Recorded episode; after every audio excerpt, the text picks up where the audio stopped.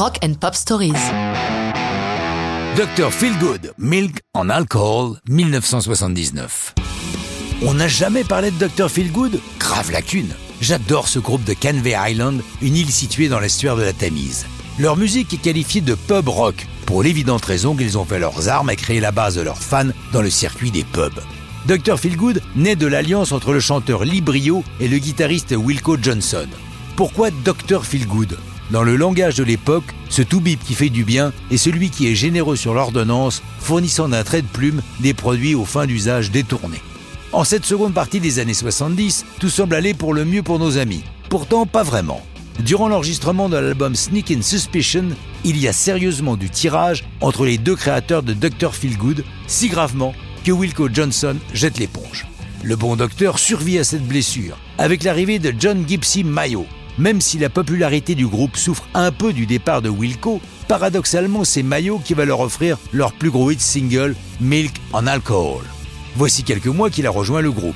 Ils sont en tournée, ce jour-là, en Hollande, il tue le temps en coulisses. Mayo lance un riff accrocheur. Les autres le suivent, mais rien d'autre. Ils n'en font pas vraiment une chanson.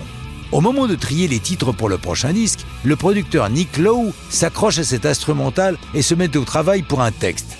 Pour le titre, il s'inspire de John Lee Hooker pour deux raisons. D'abord, le vieux bluesman chante Your doctor put you on milk, cream and alcohol dans le blues It serves you right to suffer. Et, raison plus étonnante, un soir, après avoir bu pas mal de cocktails à base de crème de café, Lowe avait assisté à un concert de John Lee Hooker qui l'avait profondément déçu. Il le dit d'ailleurs durement dans le texte, Black Man Rhythm with a White Boy Beat. Enregistré durant les séances de l'album Private Practice, avec ses à peine 3 minutes bourrées d'énergie, Milk on Alcohol sort en single en janvier 79.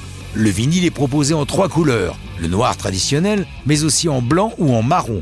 Le blanc évoquant évidemment le lait, quant au marron, c'est la couleur de l'alcool de café de Nick Lowe, la bouteille figure d'ailleurs sur la pochette. Si Milk on Alcohol est le quatrième hit single de Dr. Feelgood dans les classements britanniques, c'est le premier à franchir la frontière du top 10 en prenant la 9 place du hit seulement un mois après sa sortie.